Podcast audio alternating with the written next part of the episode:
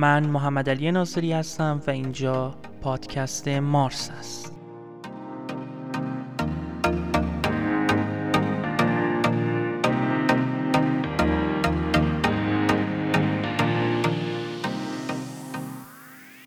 به قسمت دوم پادکست مارس از کلاس اپسیلون خوش آمدید. امیدوارم در هر لحظه شاد و پیروز باشید. نظریه احتمال در حقیقت همان عقل سلیم است که تا مرتبه محاسبه تنزل پیدا کرده است. این نظریه ما را قادر می سازد که با دقت هر آنچه را که اسان منطقی با کمک غریزه ادراک می کنند دریابیم. با این تفاوت که غالبا نمی توانیم چگونگی آنها را توضیح دهیم. فوقالعاده است. این علم که در آغاز برای بررسی بازی های شانس ابدا شده بود به عنوان مهمترین دانش بشری در می آید. مهمترین سوال عمده زندگی بشری در بسیاری از موارد حقیقتا مسائل احتمال هستند. خب ما نقل قولی کردیم از نیوتون فرانسه جناب مارکوس لاپلاس. بله، قسمت دوم پادکست مارس رو به نظریه احتمال اختصاص میدیم.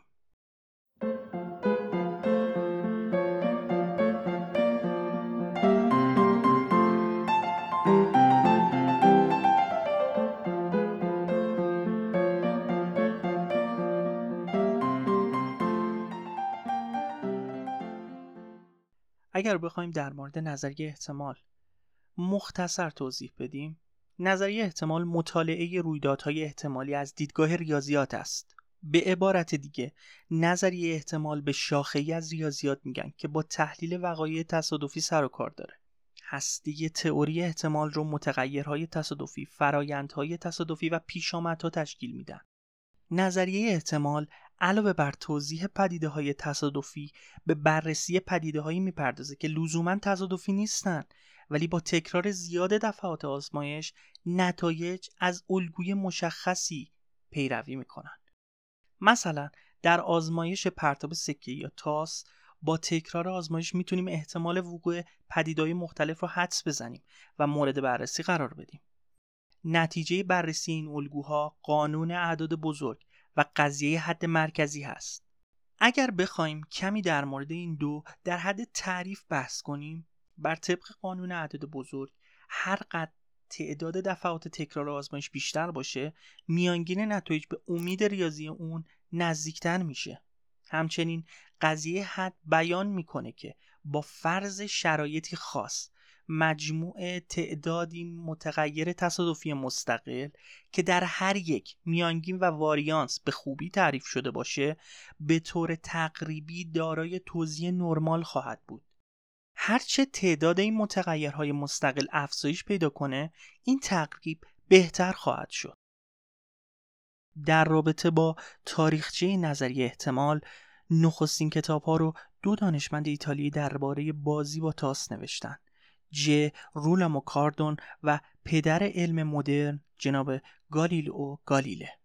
با این همه باید آغاز بحث دقیق درباره احتمال رو صدی هفدهم و با کارهای بلز پاسکال و پیر فرما ریاضیدان فرانسوی و کریستیان هوکنس هلندی دونست. پاسکال و فرما کتابی در این باره ننوشتند و تنها در نامه های خود به دیگران درباره کاربرد آنالیز ترکیبی در مسئله های مربوط به شانس صحبت کردند. ولی هوخنس کتابی با نام بازی با تاس نوشت که از نظر تحلیل علمی در سطح بسیار بالایی قرار داشت. کار اونها توسط برنولی و دماور در قرن هجدهم میلادی ادامه یافت. برنولی کتاب روش حد زدن رو نوشت و قانون عددهای بزرگ را کشف کرد. مسئله معروف سوزن نیز در عواسط همین قرن توسط کندو بوفون مطرح و حل شد. در سده 18 و ابتدای سده 19 نظریه احتمال در دانشهای طبیعی و صنعت به طور جدی کاربرد پیدا کرد. در این دوره نخستین قضیه های نظریه احتمال یعنی قضیه های لاپلاس، پواسون، لژاندر و گاوس ثابت شد. در نیمه دوم سده 19 هم دانشمندان روسی تاثیر زیادی در پیشرفت نظریه احتمال داشتند من جمله چبیشف و شاگردانش لیاپونوف و مارکوف یک رشته از مسئله های کلی نظری احتمال رو حل کردند و قضایای برنولی و لاپلاس رو تعمیم دادند. در آغاز قرن بیستم متخصصان کارهای قبلی رو منظم نموده و ساختمان اصول موضوع احتمال رو بنا کردند. همچنین در این دوره دانشمندان زیادی روی نظریه احتمال کار کردند. اما درخشانترین نام در این عرصه چه کسی است؟ بله کلموگروف روسی است که اصول موضوع احتمال رو در کتابی به نام مبانی نظریه احتمال در آلمان منتشر کرد.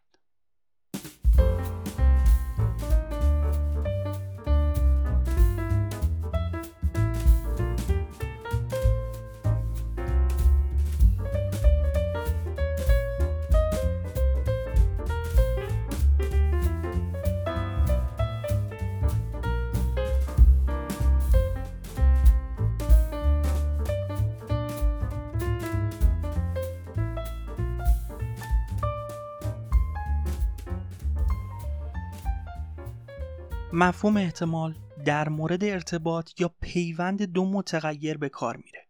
به این معنی که ارتباط یا پیوند اونها به صورتی است که حضور شکل وسعت و اهمیت هر یک وابسته به حضور شکل و اهمیت دیگری است. این مفهوم به صورت محدودتر و در مورد ارتباط دو متغیر کمی نیز به کار میره. یک تأثیر مهم نظری احتمال در زندگی روزمره در ارزیابی ریسک پذیری و در تجارت در مورد خرید و فروش اجناس می باشد.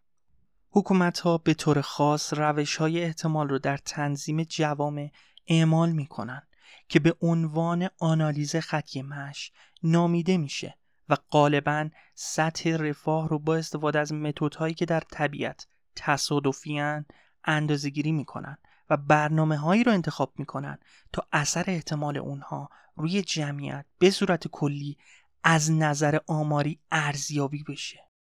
این گفته صحیح نیست که آمار خود در مدل سازی درگیره زیرا که ارزیابی های میزان ریسک وابسته به زمان هستند و بنابراین مستلزم مدل های احتمال قوی تری هستند. یک مثال خوب اثر احتمال قلمداد شده از مجادلات خاورمیانه بر روی قیمت نفته که دارای اثرات متلاطمی از لحاظ آماری روی اقتصاد کلی داره. یک ارزیابی توسط یک واحد تجاری در مورد اینکه احتمال وقوع یک جنگ زیاد است یا کم باعث نوسان قیمت ها میشه و سایر تجار رو برای انجام کار مشابه تشویق می‌کنه. مطابق با این اصل احتمالات به طور مستقل ارزیابی نمیشن و ضرورتا به طور منطقی برخورد صورت نمی‌گیره در این بین نظریه اعتبارات رفتاری به وجود اومده تا اثر این تفکرات گروهی رو روی قیمت ها، سیاست ها و روی صلح و مجادله توضیح بده. کاربرد مهم دیگه نظریه احتمال در زندگی روزمره اعتبار هستش اغلب تولیدات مصرفی مثل اتومبیل و وسایل الکترونیکی در طراحی اونها از نظریه اعتبار استفاده شده به نحوی که احتمال نقص اونها کاهش پیدا می‌کنه. احتمال نقص با مدت زمانت معمولا ارتباط نزدیکی داره. باور به تئوری احتمال در تمامی ابعاد مستلزم باور به تصادف هستش.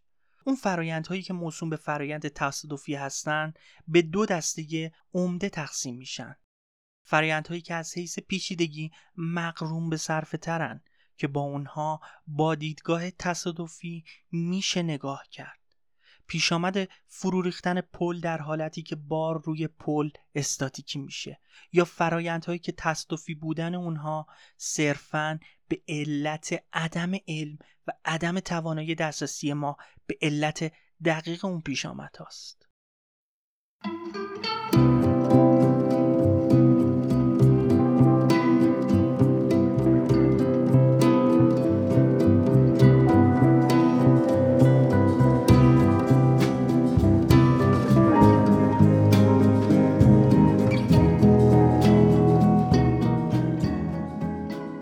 ممنون از توجهتون دوستان عزیز پادکست مارش رو می‌تونید در پلتفرم های Anchor، Spotify، RadioPublic، Pocket Cast، Google Podcast، Breaker و سایر پلتفرم ها دنبال کنید.